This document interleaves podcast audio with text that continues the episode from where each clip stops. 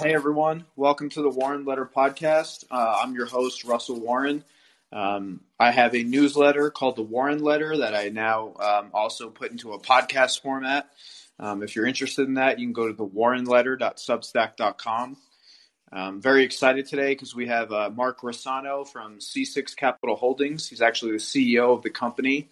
Um, he does kind of alternative investments, energy investments, and he is a uh, geopolitical uh, expert. He's been discussing the Russia and Ukraine situation probably before 2014. Um, very, very knowledgeable on the topic, um, and, and, you know we're very excited to have him on the show. What I want to say is before I start this podcast, you know, we're Mark and I are providing analysis. We're not getting political about you know who is right in the situation, what we should do, uh, but we're providing analysis as it relates to um, the geopolitics of the situation and how it affects markets. So you know, there's a lot of uh, a lot of emotions going around about this Russia Ukraine situation, and so just want to make everyone aware that you know we're just going to be providing cold hard analysis what we think is going to happen. And it's not uh, we're not endorsing anything. We're not endorsing the west's response. We're not endorsing the russian invasion at all. And we i could speak for mark here i'm sure that uh, you know nobody wants to see even one death. Uh, nobody likes war but you know this is the situation that we're in and so we have to um, kind of just face reality here. So without any further introduction mark uh, how are you? I'm sure you've been uh, been pretty busy lately yeah, I, I, appreciate the introduction. It's uh, and and again, I've actually had to provide that color on my uh, podcast and some of the other things I write because I don't want anyone, anyone to confuse. It's like I'm just talking strategy. Like we're just looking at this is where the chess pieces currently are, and then this is what the next logical steps are. So it's it's a it's it's been a lot of sleepless nights, a lot of understanding. You know what is happening, what are going to be the next big moves. And for those that, that didn't hear the, the last podcast, you know, one of the big things that I've been talking about since December 9th really was that Russia wasn't going to invade. So the view was for myself that I, I, painted two paths one where they invade, one where they don't, and why they wouldn't and it's and so far it it I mean I, it looks like I should have been on Putin's uh, war council because every single issue I saw with their invasion that they would face and they would hit has actually come true. So you know it, it's when you look at what Putin and the errors that he's kind of fallen into, I think it's important to look at what kind of advice was he getting and and the kind of paranoia and one of the things that I, I try to paint is he kind of fell into what I, I call the Hitler trap. And if you just think about Hitler after he got into uh, France and he was preparing for the Battle of Britain, he was getting more paranoid. He was he was shrinking his inner circle. He was he didn't want to hear bad news. It was only good news. It was yes men. And and it looks like it was something very similar. Nobody was giving him a, a proper update on the state of the military you know how things could go. And and i think that's where we have to go from here uh, as how has the invasion gone? Has it really been to their advantage, or did Putin paint himself into a lose lose situation? And kind of what happens from this point when you start looking at sanctions and how sanctions are going to bite not only the U.S. but the but the world, especially on a commodity side, and more importantly, a food side. Okay, and so I think the best way to start this is is let's discuss basically from the end where the end game is, and then we'll work back into kind of where we are now. And so um, on the on the previous podcast, you laid out this um, this idea of this potential quagmire, meaning that Russia would be able to move into Ukraine where they are now, but now they're facing you know a hostile population. They're facing supply line issues, fuel issues, desertion issues, things like that. And so, what I want to discuss first is what is kind of the end game goal here? Because originally, the idea uh, that Western intelligence agencies were putting out was the goal is to install a Ukrainian uh, puppet government. But now it looks like um, Russia is shifting away from that, and they're basically just want uh, the breakaway regions, the Donetsk and Luhansk, uh, Donbass regions, and Crimea Crimea um, part of Russia at this point. They want uh, an agreement that Ukraine will not be ever part of NATO or the EU. Um, but it seems like the goalposts are shifting here now. So, so what do you think is Russia's goal? What do you think is Ukraine's goal, and how do you think this this will play out, and how how this will end? You know, uh, Ukraine, the one of the, the, things that when you look at the Donbass and Crimea, those were a lot of those areas that broke away were, were historically Russian. So when you look at 2014 and what happened there, you had a, a very weak Ukraine. They had just come out of a civil war uh, and its own, I don't want to call it a civil war, but an uprising that saw a, ge- a geopolitical shift within the country you know, this was now the second Russian backed government that was kicked out of Ukraine. So there was a lot of uh, breakaway in Nate areas. There wasn't a lot of unity, but things shifted. So when you look at where they are today, one of the things that I, I, I had said was going to be one of their big tactics was going to be a, tact, uh, a tactical retreat, which what Ukraine is going to do is buy time by giving up land. So give up land, you know, you know, make a stand and, and cause some chaos, try to hit as much as you can, and then retreat to a stronghold and continue to do that until you use the geography to your benefit. And one of the things that, as you talk about with Russia shifting gears, I don't think they expected a, a very united Ukraine because they, whenever the Russian military gets involved, from Georgia to Kazakhstan to Syria, it's in the midst of a civil war. It's in the midst of the fog of war instead of them creating the fog of war. And they were coming into Ukraine that was very united outside of those regions. So I don't think Russia and Putin would accept 2014 borders because that, that's essentially accepting where we were. And, and to be fair, nobody was really fighting it at this point. Yeah, I mean, not to say that Ukraine was happy to give up these locations, but they also weren't going to mount an invasion to reclaim them back. They were just kind of at a stalemate. So I think their main goal right now is still to to eliminate the the quote unquote threat, as they named them neo Nazis or whatever uh, whatever propaganda term they're throwing around, and it really is to take Kiev. Now I don't I don't think they'll look to take the whole country.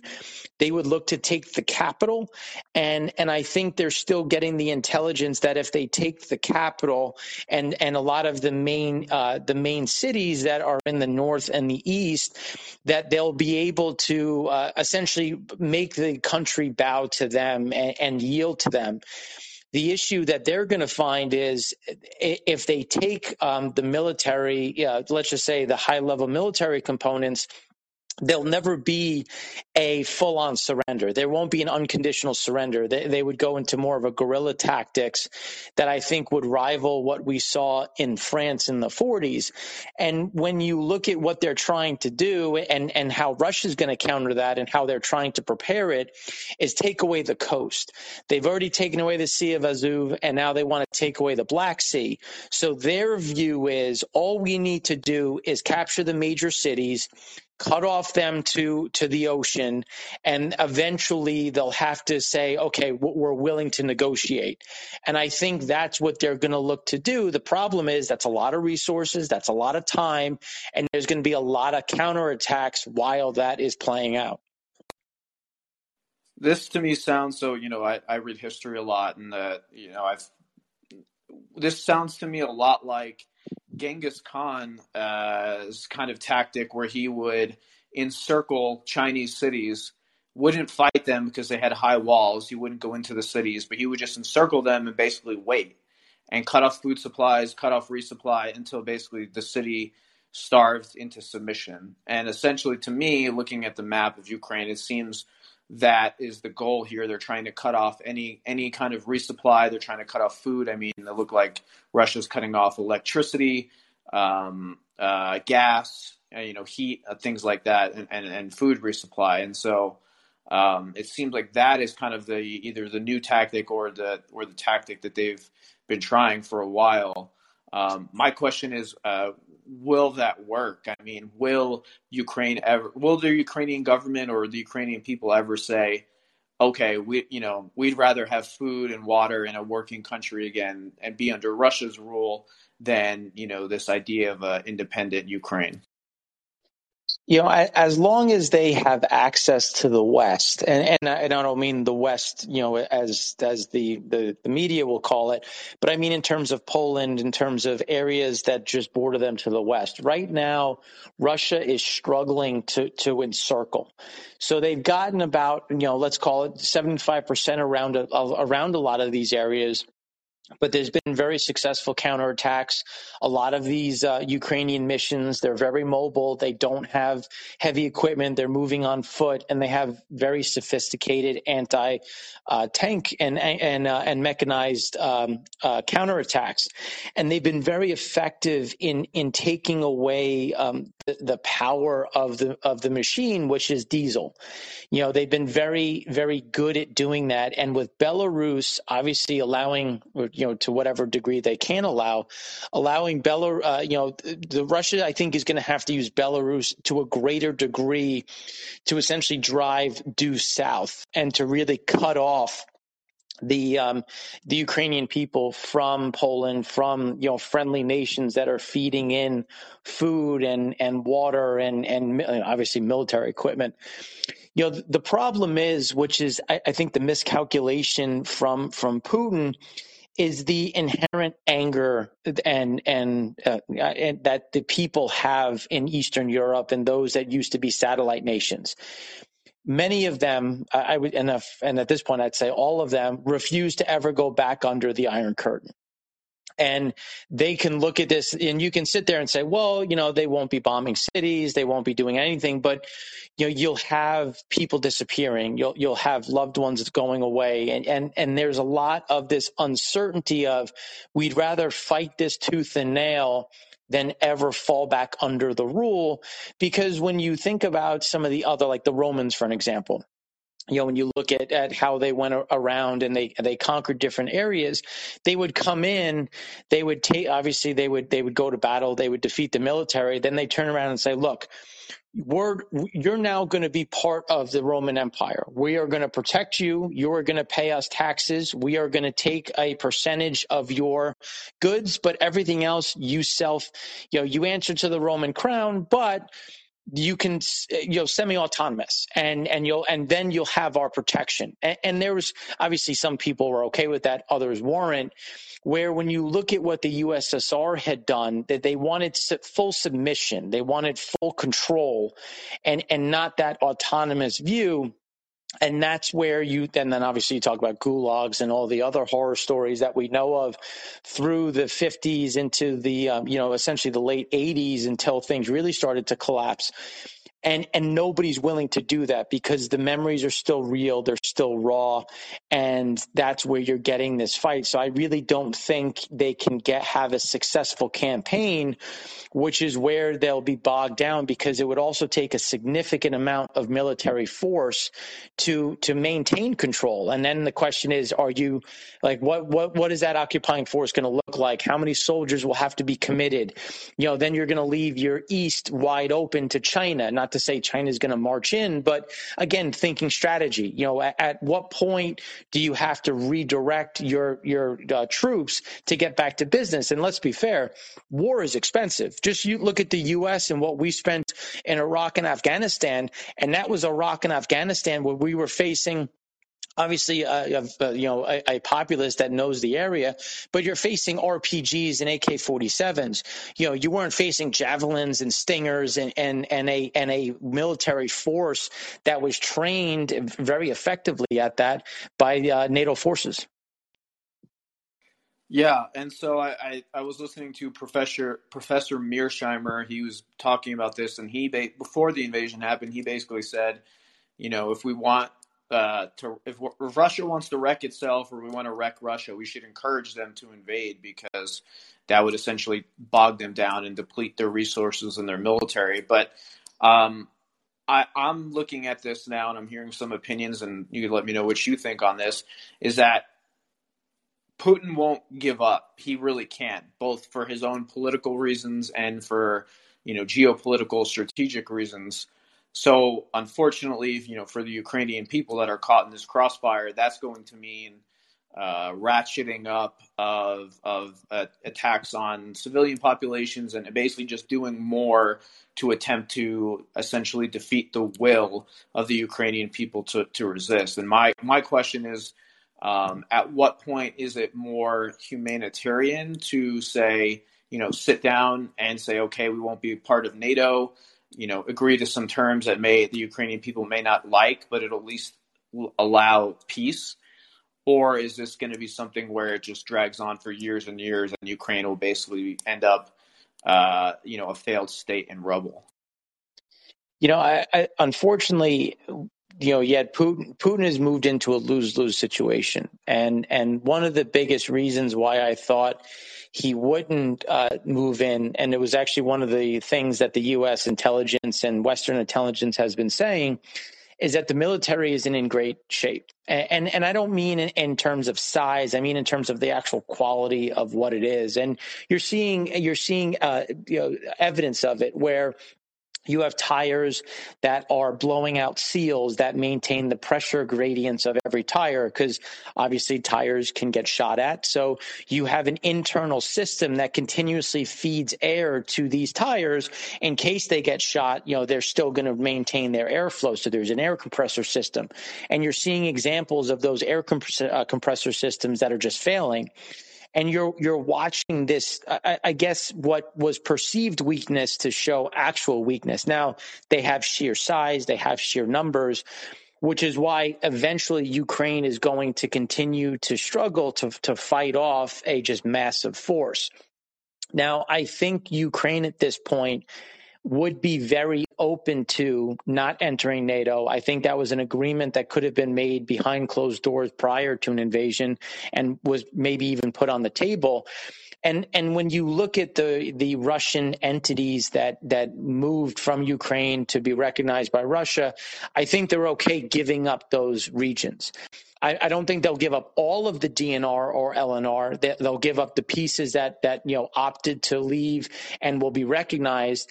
And I think they'd be willing to quote unquote redraw the borders to show that those are no longer part of Ukraine but I, I don't think they'd be willing to give up any of the additional uh, gains that were that were made by the Russian uh, by the Russian invasion on the east.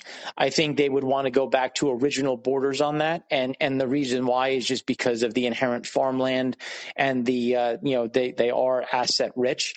So those are things that I think is going to be more of a negotiation on how much does Russia want to keep and how much are they willing to give back up because we need to give Putin an off ramp. And I think that's going to be key is what is the off ramp? You know, Ukraine needs an off ramp, which is obviously, as you said, not being rubble.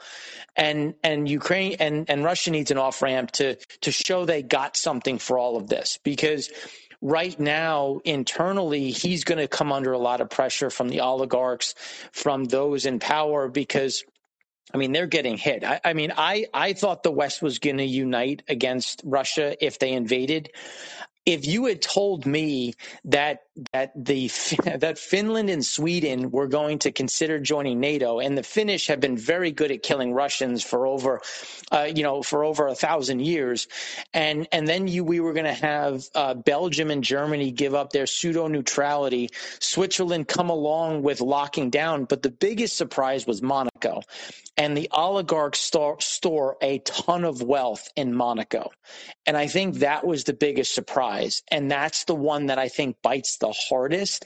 And Putin is going to feel pressure to make sure that uh, he can leave this with without, you know, uh, let's just say, leave this with his head still intact.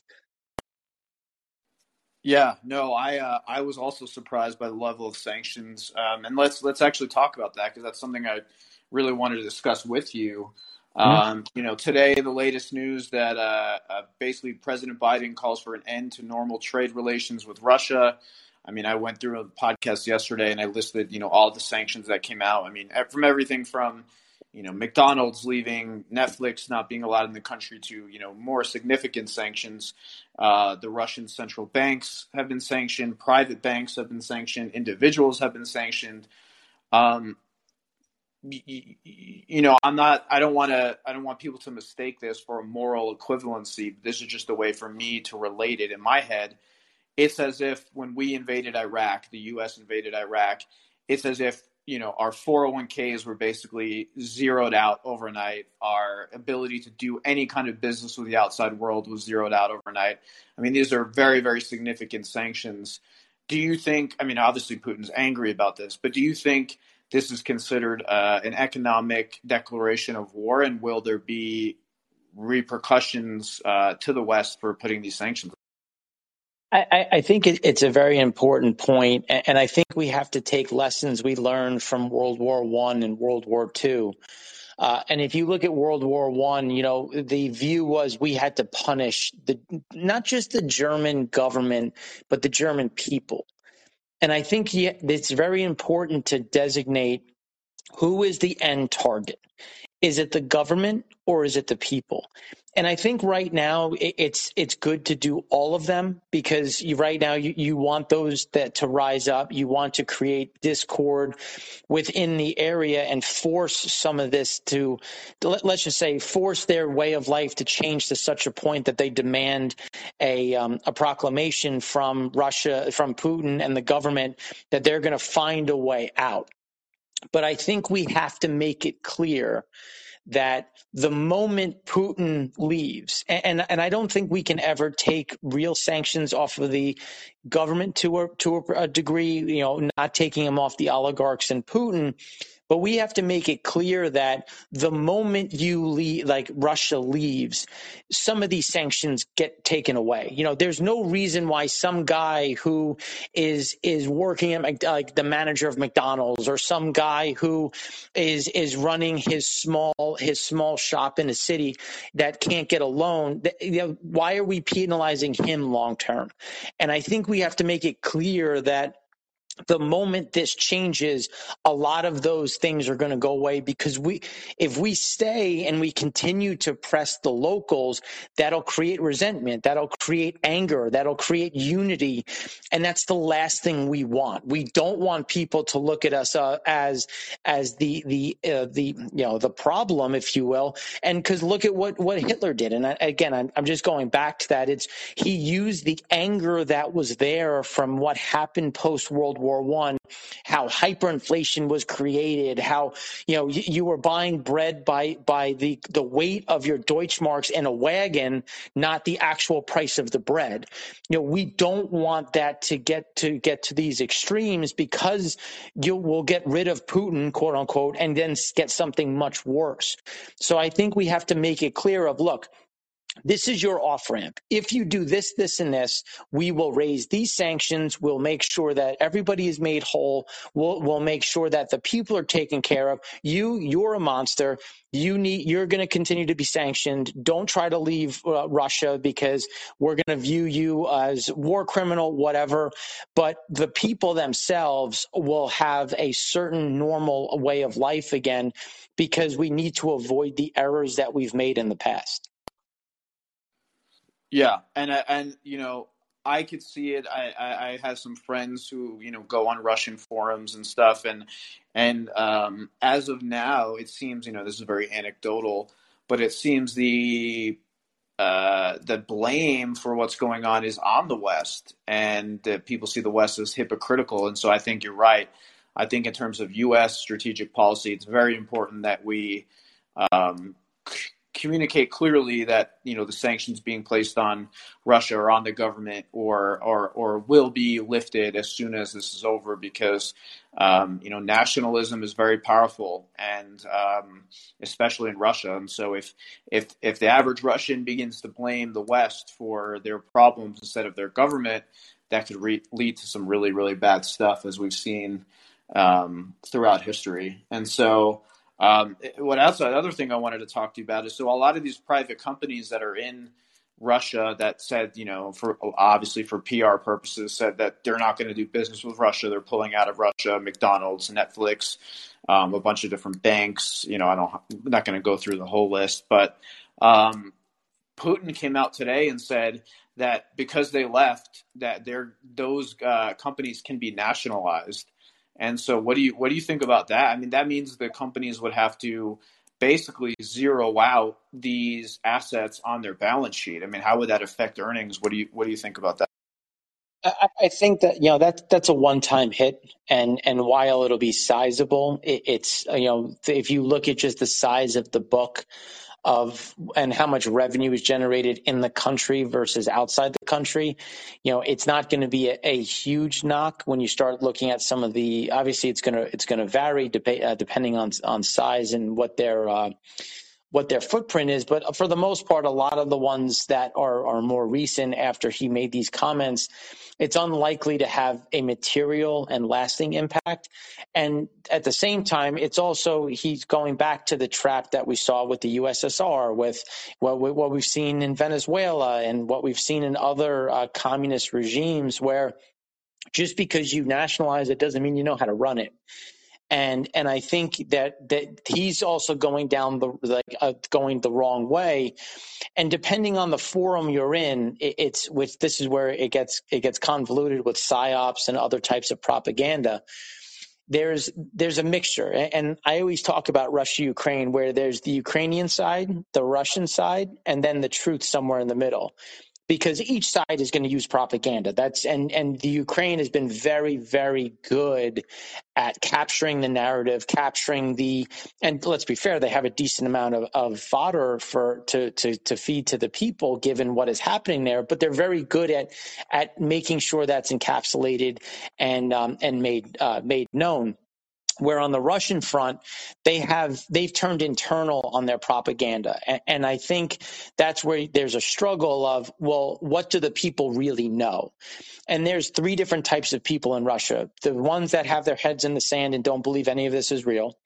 The people that think this is horrendous and they need to uh, stop immediately.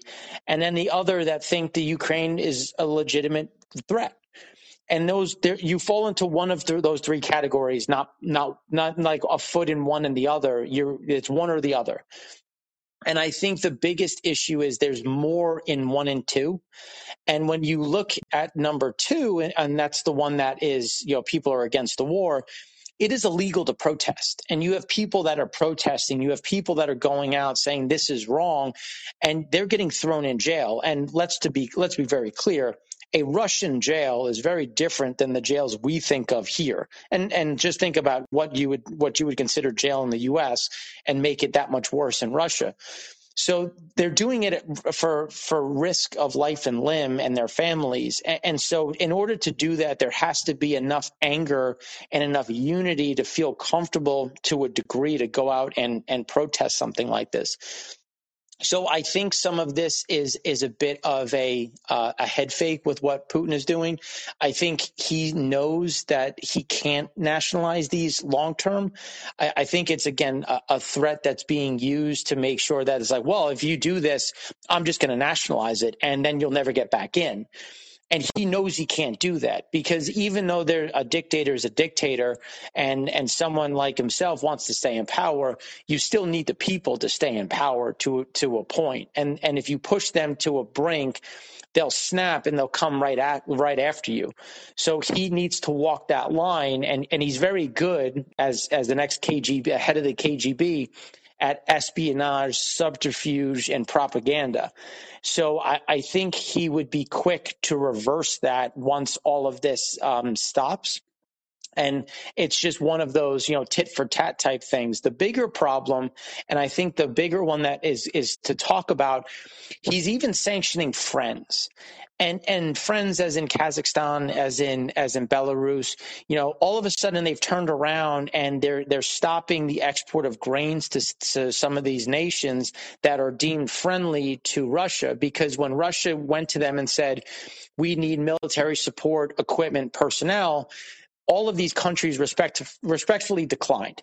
They have not sanctioned Russia. They have not condemned Russian actions, but they have refused to uh, provide support for it Obviously, Belarus is supporting the war effort from the use of their land, but let's be honest, do they have much choice? But they, but Minsk has refused so far to to commit troops and and military equipment to the cause. Kazakhstan has as well. Uh, uh you know, the um, Armenia has as well. Azerbaijan signed a new agreement with them prior to uh, two days before the invasion. So right now they haven't sanctioned Azerbaijan, and I think they're doing that to show, well, if you play ball with us, you'll you'll be able to eat. And that's when you look at India and China. And India and China are in a tough spot because India needs the U.S. They're they're they're uh, the, they're part of the Quad, so they need the US, but at the same time, they need a lot of things from Russia.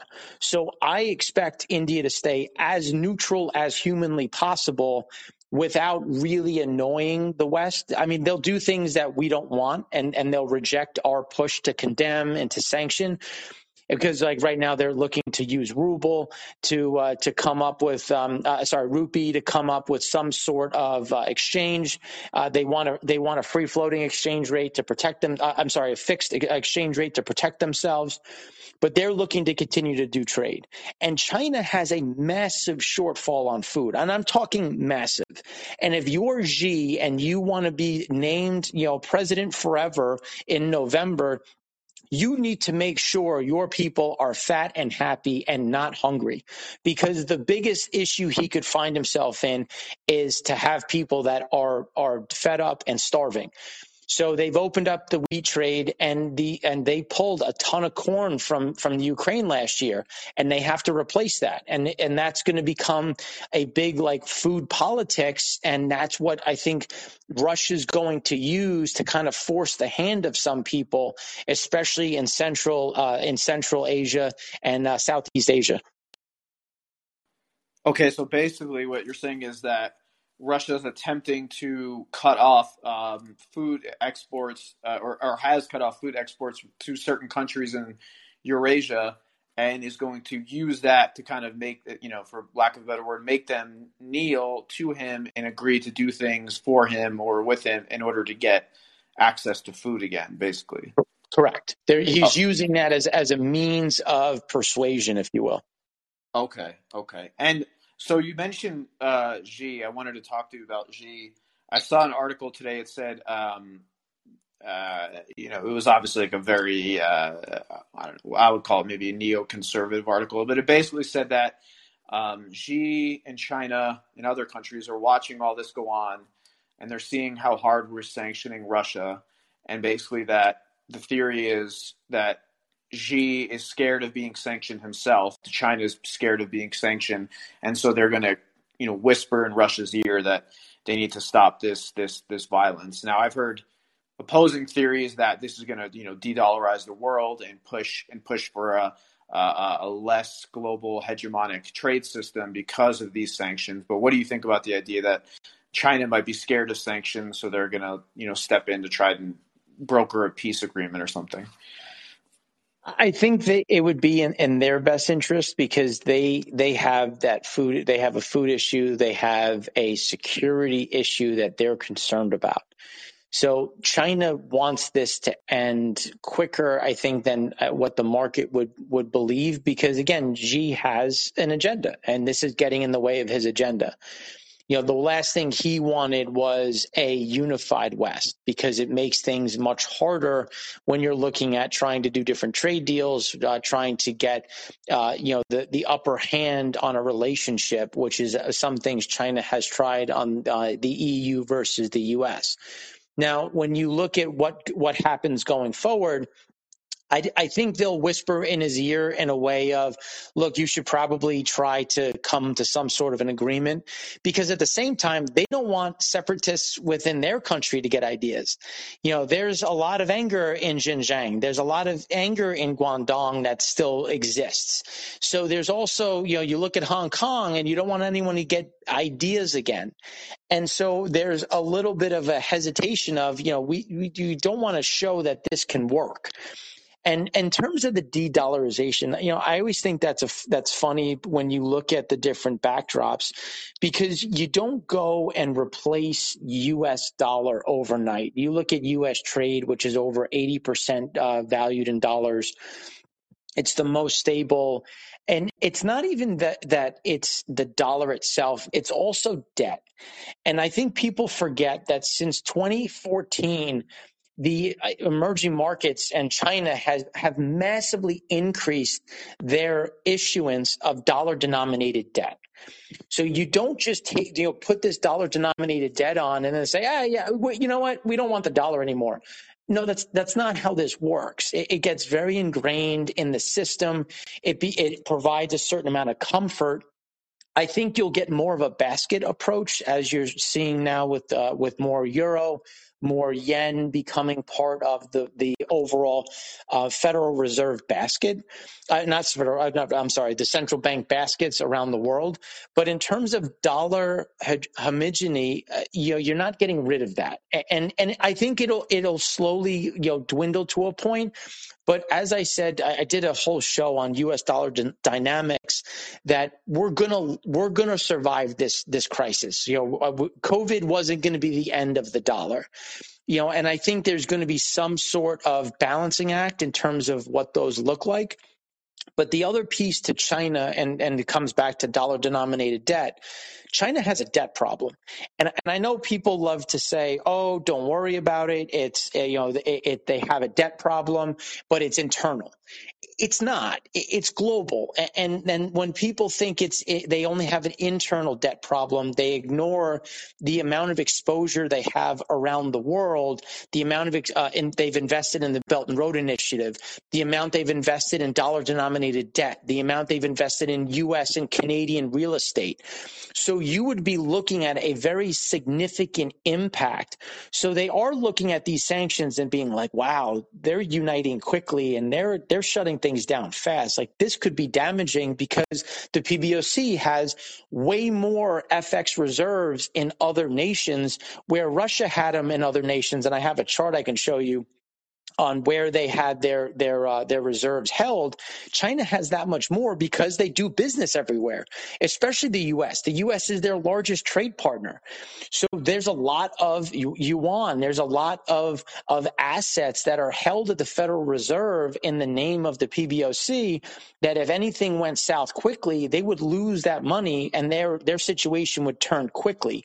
So there's a certain amount of I need to walk this line and see how this plays out out. But I do think the dollar exists for, for I think, longer than the anti dollar community would like.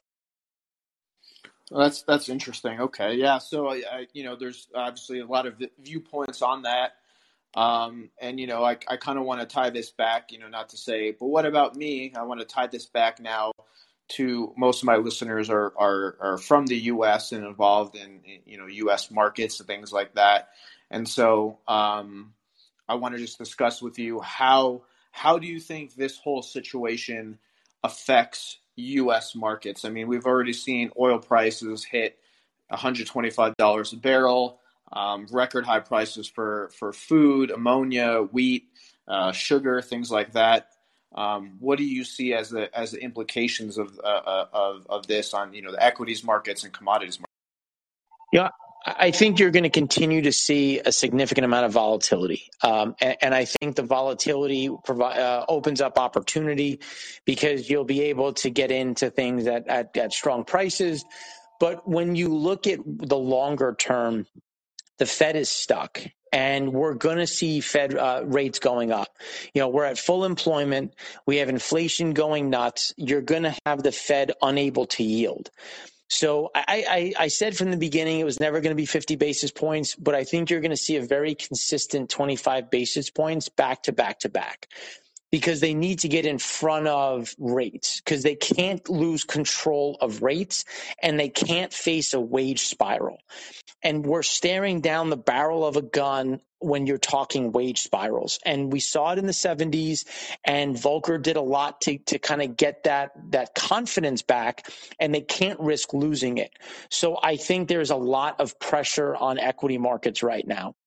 You have a logistical nightmare that continues to unfold between not only just COVID that we never really recovered from from a logistics supply chain side, but now Russia Ukraine, which is the most basic rare, uh, raw materials that we need that are going to be in massive shortfall.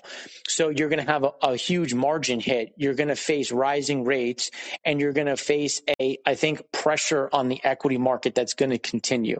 Uh, I think there's a lot of value right now that remains in like gold miners and fertilizer companies because I don't think fertilizer companies obviously there's going to be a huge shortfall based on what's happening with Russia Ukraine but that's also going to put uh, prices on natural gas higher, which is going to cause shut uh, you know uh, run cuts and either full shortages, uh, shutdowns, and shortages in Europe, which is going to be beneficial for the U.S. fertilizer market. So I you know I think that you can be specific on where you play, but holistically speaking, rates are going up. Uh, I think bonds are going to be under pressure, be, and, and I think the only dovish thing that can come out of the Fed right now would be because they had talked about tightening their balance sheet and, and actually selling. I think they'll soften it up a bit and they'll say that they're just going to let things expire right now and roll off. They're not going to look to actively sell but we will get that rate hike. And I think there's some view in the market that they're going to skip it because of Russia Ukraine. And I don't think they have that luxury. And that's going to put downside risk uh, to the equity market in general. Okay, and now you know my question is, you know, if inflation came out yesterday at seven point nine percent, I mean, is a is a twenty five basis point raise going to do much? I mean, will it do anything? I mean, that seems, you know, we've had, you know, especially if you measure inflation the way it was measured when Volcker was the Fed chair. Um, you know, he was at eighteen percent with this almost this level of inflation. So, I mean, is a twenty five basis points going to really be able to do anything it's a great question, and and the short answer is no. Uh, the long answer is they want to show that they have they have an uh, a roadmap, and I think they're going to be very adamant about the roadmap, and and they're going to try to play that up.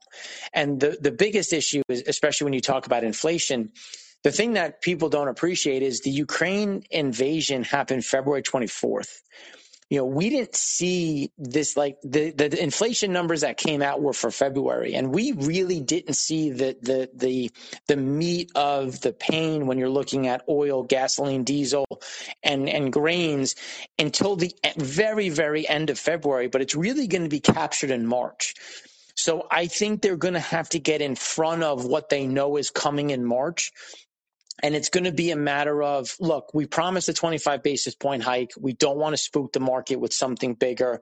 So we'll do 25, but I think the the wording is going to be very clear that they're going to get more aggressive if inflation continues on this path. They're going to try to play up as much as possible as you know we we understand we have tools. They're going to you know do their song and dance but i think they're going to get more aggressive on the rate side. And then the dovish offset will be but we're not going to tighten our balance sheet. We're going to let some of these bonds roll off some of the some of this debt roll off to try to soften that blow and that's how they're going to try to walk the line between being too too hawkish and too dovish. But uh, to your point on where inflation is and what Volcker has been, they need to get in front of this quickly. And I think they're starting to get that message, that message that they've been, that they've been losing for a very long time as, as, you know, oh, it's transitory, it's transitory, it's transitory. No, it's not. It was never transitory. You could see that there's too much money in the system, globally speaking, for this to be anything but not transitory. So I think that they're, they're, they're more anxious than they let on, especially when you break it down between flexible and sticky inflation because sticky inflation is what they care about the most. And, and, and for anybody who's filled up their, their car from week to week, you can understand that that's flexible inflation because those, those numbers are going to dance. But sticky is inflation is what do you pay on health insurance? What do you pay on, on your mortgage, on your rent? Those are things that are going to bite and they're not going away too quickly. And the same can be said on food. That's something that isn't going to go away too quickly, especially because of obviously the shortages, but also diesel prices will be stickier than they like. And that's going to put more pressure. So I think they start with a 25 and you could see an acceleration after that, but they're going to try to do everything they can to, to, to provide that faith. But I think that it will be on the table to see a 50 basis point or higher rate, uh, rate hike at the next meeting after March. Oh, really? Okay, 50 basis. Okay, wow. I think I think if that happened, you're going to see a, a, a, a, plunge in equities. I mean, I think, uh, yeah, I think I don't think that's priced in no, I, but they're going to let it settle. They're, they're going to show the 25 basis points this time in, in this meeting in March. They're going to let the market understand that they're very aggressive, like quote unquote, they'll get aggressive, they'll do whatever. And if they continue to see wages, uh, you know, they continue to see inflation at this rate, I think they they would start to to walk up the idea that a 50 basis point hike is on the table for April and, and or May. And, and I think that would that would start to to create some some of that cooling, and I think that would put pressure on the equity markets. Like one of the things I'm the I'm short now, and and I think is something that is going to be uh, under pressure is emerging markets, because we talk so much about the U.S., but there's a lot of issues that are going to hit at the emerging market level, and they're beholden to the 10 year, uh, you know, the U.S. 10 year that they price off of for debt. They're beholden to the dollar that is strengthened. You know, when you look at the subsidies that they give their people for food and fuel, how expensive are those subsidies right now? Can they maintain those subsidies? And and the short answer is no, because in the in 2020 and 2021, every country, every central bank was stimulating. You had fiscal stimulus, you had monetary stimulus. Now you're going to have a fiscal drag, and you should be stimulating, you should be maintaining your subsidies, but you're not going to be able to. Which is going back to India and China, which they need to try to manage their inflation and the only way they can do that in any degree, because they're still going to get hit hard, is by playing ball with Russia and buying some of these products at a huge discount because the discount is really good for their people. So, and then at the same time, the US is going to look at this and say, well, if it's good for their people and we buy most of our products from India and China and you know knock-ons but most of them are originating from there if their inflation is under control that'll help keep our inflation a bit m- more uh, moderate because what do we do but import inflation? So there's that continuous knock-on effect that we've seen which is why there's such concern and I think that you're going to see some of this walk back where they're going to come out, the uh, Fed will come out with a 25 basis point hike, talk the potential of a 50 or something more aggressive in a, in a shorter time frame. But I, you know, it, at the end of the day, we, we're at a point where we're going to see uh, uh, demand destruction. You know, it's start it's already starting in the U.S. It's already accelerating the emerging markets, and I think that's going to you know cool some of this as well on some of the pricing that we've seen on some of the underlying commodities. And when you say demand destruction, are, are, are, you referring to people what driving less and using less oil and gas, uh, or heating their homes less? I mean, um, where where do you see the demand?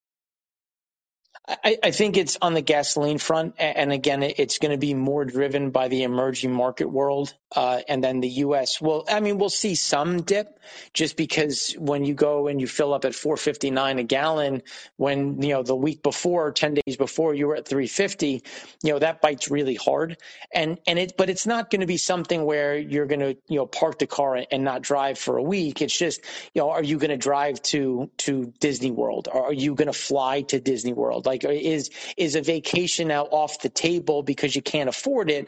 Which just means that instead of getting a bigger bump in the summer months or summer driving season, it's just more flatlined. It's the bigger bite is going to be in the emerging markets, but the diesel shortfall is real, and there's no easy way to fix that.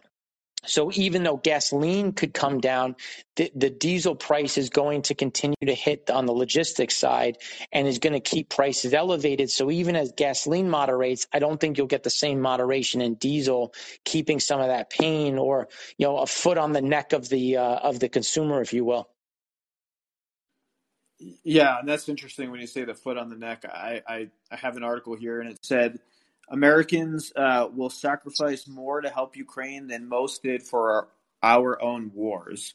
And so, um, you know, it sounds like uh, the average person in the U.S. is going to feel this more in their pocketbook um, than they would, you know, they did during Iraq and Afghanistan, even probably the, during Vietnam. I mean, what do you think? Well, Vietnam was an interesting one because that's where you started to see price controls. You know, there was a massive steel shortage, which is actually why the Tappan Zee Bridge was built in wood and not steel back when it was initially uh, constructed. It's we're going to see a broad issue because when you look at Vietnam, you weren't hitting a huge a, a huge breadbasket. Where when you look at Russia and and Ukraine, I mean Ukraine was is known as the breadbasket of Europe. I mean you're talking about very important things that are going to bite very hard. And at the same time, we also have never stimulated to the point that we have on an M1, M2 level when you look at money supply. So there's also more just liquidity that is sloshing around that could get caught up in a lot of this. So I think that the, the pain is going to be very different, but at the same time, very much the same. And that's why I talk so much about wage spirals, because that was what started to happen in the 70s and they're looking to get in front of wage spirals. I mean, we're well beyond natural unemployment rates. You know, now you have this labor tightness, you have these issues that are cropping up and they need to try to get in front of. But at the same time, countries are so beholden to us now on the 10 year on the US dollar denominated debt that they weren't at the same time in the 70s. You know, when you look at the 98 uh, Asian currency crisis, that was kind of like a big reset. But then the dollar was under pressure and fairly cheap from 08 to pretty much straight through 14 with some some movements up and down obviously. But you know that's why when you look at 2014 and how cheap the dollar was in relation to other currencies you had guys willing to go out and by guys I mean companies and, and governments coming out and trying to tap all of this excess liquidity that was cheap. It, you know there was negative rates. You know so everybody was looking. It's like okay well I can buy German debt at negative 1 or I can buy you know Indonesia at plus 9%. It's like, well, I like Indonesia. They have some growth. It's dollar denominated, so I don't have as much currency risk. Sure, I'll buy that debt and and and now you're seeing this paper uh, you know increasing and now you have Thailand Indonesia Malaysia you know Indonesia is one of the biggest buyers of of of, uh, of Ukrainian uh, grain you know how are they going to replace it and at what cost what price are they going to pay and how much of it can the government cover without you know essentially just slapping their their locals with this huge bill. And and I think that's going to be the the line they have to walk, which is why the global market is going to be in in trouble. And that's where you're going to see a lot of that demand destruction, not just on the oil side, but also, you know, the replacement of foods, you know, going down the quality scale from like soybeans to, to rice or something cheaper to try to insulate from uh, from the underlying pain on the uh, on everyone's pocketbook. Do you think there could be a food shortage in the United States? You know, we feed ourselves. So realistically, there can never, and I say that loosely because you can just look at the Dust Bowl, you know, but we can never really have a shortfall because we feed ourselves and then we export excess. The problem is if we don't have as much excess, the world suffers. So as as our excess goes down, you have Latin America, which has faced a huge issue in terms of availability of food, in terms of availability of, of fertilizers, and they've been facing massive droughts. So Latin America has seen their yield cut. You know, Ukraine obviously isn't exporting this year, and is the planting season is is is the end of this month, and we know they're not planting. You know, Putin could could turn around and say, "Oh, uh, my bad, guys. I, I got lost. This isn't where I parked my car. I'm I'm going to go home now. Okay, well, how are the fields? You know, if you if you're a farmer coming back from Poland and your home is destroyed, are you worried about about soybeans? You know, did you buy seed? Do you do you have enough fertilizer? Can you even plant in in half the thing that might have been ripped up? Because you have all of these these mechanisms that have gotten stuck in the mud. So you essentially lost this year. So there's really no easy fix. And and as the world gets shorter uh, shorter, the US will see our prices go up, but realistically we can still feed ourselves. But it's the it's the other nations it's the middle east it's the ASEAN nations it, those are the ones that are net short that are going to get that are going to get hit the hardest with what is happening right now yeah, no, and that makes sense, and that kind of goes with your uh, short uh, EM, uh, short emerging markets uh, kind of play. Um, do you have? Are you doing anything else? Any other plays? Are you long anything? Or are you short? You know, the, I, have been I've been very aggressive in the fertilizer space and in the uh, in the grain space. I, I think there's there's going to continue to be a lot of volatility, but I think that fertilizers are going to be a net win, uh, especially when you look at potash. You know, there, there was a lot of uh, a lot of comments. Uh, K&S came out and said that look even if this even if they find peace tomorrow there's been so much damage to rail to road to airports that you know the potash trade isn't going to get back to normal for 2 to 3 years. You know you look at you look at mining you look at the shortfalls that we have and and just the pricing we see in nickel and other you know, there's a lot of opportunity for these miners at this point in time. So I've been, I, am still strong. I'm still long in in um, in, in ferts. I, am I'm, I'm nimble. You know, I, you can't be too big. I, I'm not if something goes up 10%, I'm selling some with the idea that, you know, the next day, you know, Putin is going to say we're close to a peace deal and all of a sudden that's going to go down 15%, knowing that there is no peace deal. And then you buy down 15% because then Ukraine says, oh, it wasn't, it, it wasn't a friendly conversation and there's still no peace. And then all of a sudden that, that stock's going to go up another 10%. So again, it's just, it's just playing the volatility and making sure that you're not, you're not too exposed exposed long or short because there's going to be a lot of risk. But I think gold, I think gold miners, I think miners in general, general like the XME is going to be one that's going to benefit, especially on the coal side, given the amount of Russian coal that is not going to make it to market uh, and is going to struggle and just where prices are right now you know, right now, uh, China still has their sanctions against Australia uh, on the on the uh, on the coal side. So where are they going to source the additional? A lot of that did come from Russia. You know, can they get more? Are they over overtaxed? So again, like I think there's a lot of opportunities to the long side on the uh, on the raw uh, raw raw material side. Yeah, and and so do you think those plays? Do you, do you still think those plays are are are going to work going forward, or are they kind of uh, you know if if you're not in them now, you miss the boat? And obviously, you know, we're not giving investment advice; we're just talking about yeah. your personal strategy. I think that there's another 20 to 30 percent. I, I, think that there is a lot of um, a lot of upside still to remain because everybody is is kind of hesitant to believe it as much you know, I don't think there's a true appreciation on where prices are. I think rice is still cheap in, in regards to everything else. I think some of the others like wheat has already kind of priced things in. I think rice is in a good spot where that's something that, that is going to see a lot of appreciation. Uh, and then uh, just on the fertilizer side, I think that'll be strong. And then same on the, um, on some of the bigger miners you know, but then there's ones that like Archer Daniels, uh, Bunge. Those are ones that I, have been in. I've been I've been cutting. I think those have kind of had a decent run. I'm not looking to add here. I, I would like them on pullbacks. Uh, I think that there's going to be a lot of pressure on on uh, on refiners, and when you look at just crack spreads in terms of the cost of of of, oil and what they're going to be able to sell their product for. So I, I think that when you look at pet chems, especially plastics and and uh, and other, you know, I think that there's going to be a lot of problems, especially when you if you think about a global slowdown. You know, typically plastics is pretty closely tied to global growth.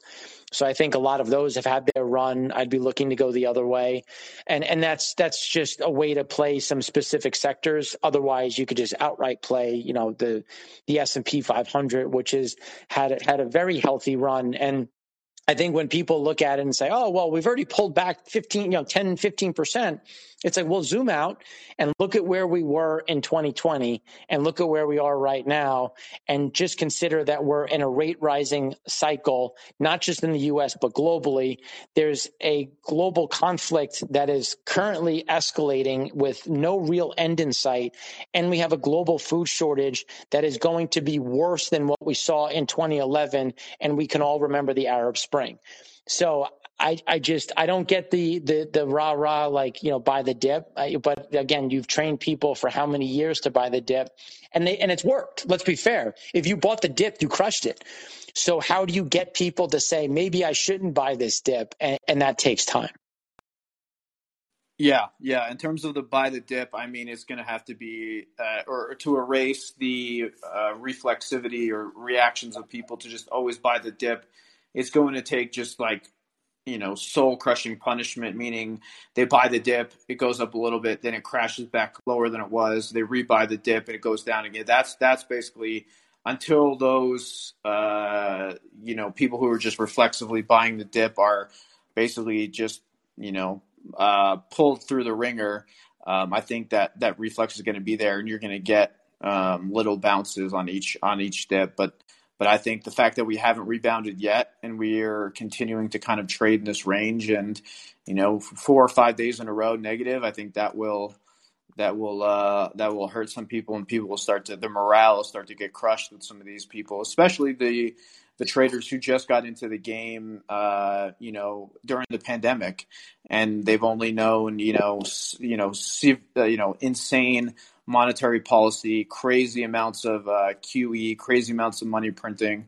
Um, I think those people who have got in and, and, made money in the markets in the last two years are are going to be in for a rude awakening. And so, um, yeah, I agree with you there. And the last thing I want to discuss with you, Mark, I know you're a busy guy. Before we let you go, is sure. um, cyber attacks. Uh, there's been a lot of talk about Russians' capability to cyber attack the U.S the amount of sanctions that we've placed on them, I'm assuming uh, they will have to hit us back at least in some way. Um, what do you think about the possibility of Russian cyber attacks against the U.S.? I think it's likely. Uh, the problem that they're facing is they're experiencing a lot of their own cyber attacks. So the the issue is the people that would be launching the attacks are currently on the defensive, and as long as you can overwhelm their systems and keep them on the defensive, it's much harder for them to go on the offensive. And, and I think that's the that's the biggest thing that is happening with like the group anonymous and our own you know uh, capabilities when you look at at striking hard. And I think it's actually one of the key reasons why yeah, I don't know if you saw the rumors where Russia was looking to cut off the internet, and you had to have a .ru uh, um, um uh, what you, URL in order to function, because I think they're looking.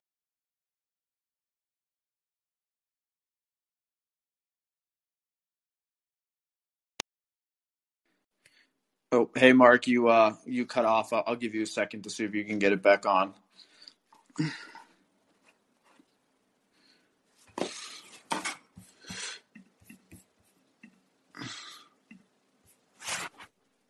On the table and would be the easiest way for them to really strike back.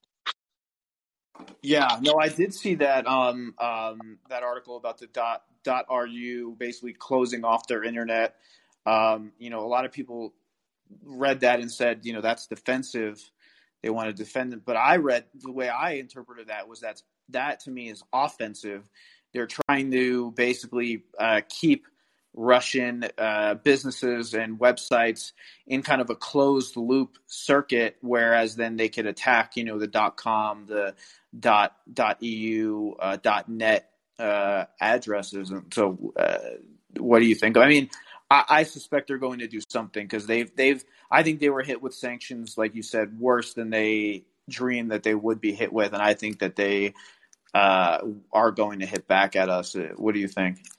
I, I agree. The, the problem is if they don't have a landline to do it, the speed in which they can hit is is hindered. Hmm. Uh, so the question will be if, if they're bounced, if they're pinging off of a satellite, if they're pinging off of something, makes it easier to defend against. And not to say that they won't try, which is why I agree with you wholeheartedly where they're looking to, to insulate. So they want to create a defense by essentially shutting off the ability for public companies to go through and have an artificial kind of barrier but then use that as that propaganda internally, but leave that those lines live in order for the government to strike back. So eh, they're they're trying to create that defense and then and then push the offense, but you know things are, are have moved so quickly that a lot of these guys can see if they're still connected. So so far they have been unable to launch that offense but i agree i think they're positioning themselves that they're going to insulate internally to then be able to strike externally and i think they're in the process of trying to uh, to do that now which their success rate, I don't know because I, I, don't, I don't know anyone that doesn't think it isn't coming. So I, I think it's just going to be a matter of timing on on how long that takes to uh, to unfold. Yeah, yeah, yeah. No, yeah I, no, I, think I think that's that's correct here. And so, just kind of a not funny, but it is funny in a way. Our uh, breaking that just came across my Twitter. It says breaking: Russia threatens to abandon American astronaut who is in space station with two Russians. So, I mean, this is just getting uh, silly now. But, but Mark, thank you so much for for being on. Um, how can my viewers uh, or listeners get get in contact with you? How can they find out more about you? What's your contact stuff? Sure, I appreciate the time. You can find me on Twitter um, at Mark FNY. Uh, my my uh, my website is c6capitalholdings.com, uh, and then you can find me on email m at c6capitalholdings.com. Okay, great. Mark, thank you so much. Uh, also, to all my listeners, thank you so much. Uh, those who have listened live and those who are listening to this uh, after it's been recorded, uh, go check out Mark Rossano on Twitter. Uh, he's been on this stuff for, for years before anyone else. He is uh, what I consider an expert in this area of geopolitics, commodities, agriculture, things like that. So go check him out. If you're uh, interested in in uh, my newsletter, you can go to the warrenletter.substack.com or check me out on Twitter at retirement right. Uh, thank you all so much. Enjoy your weekend, and uh, uh, we'll see you all on Monday. Have a good one. Thank you. Bye, Mark.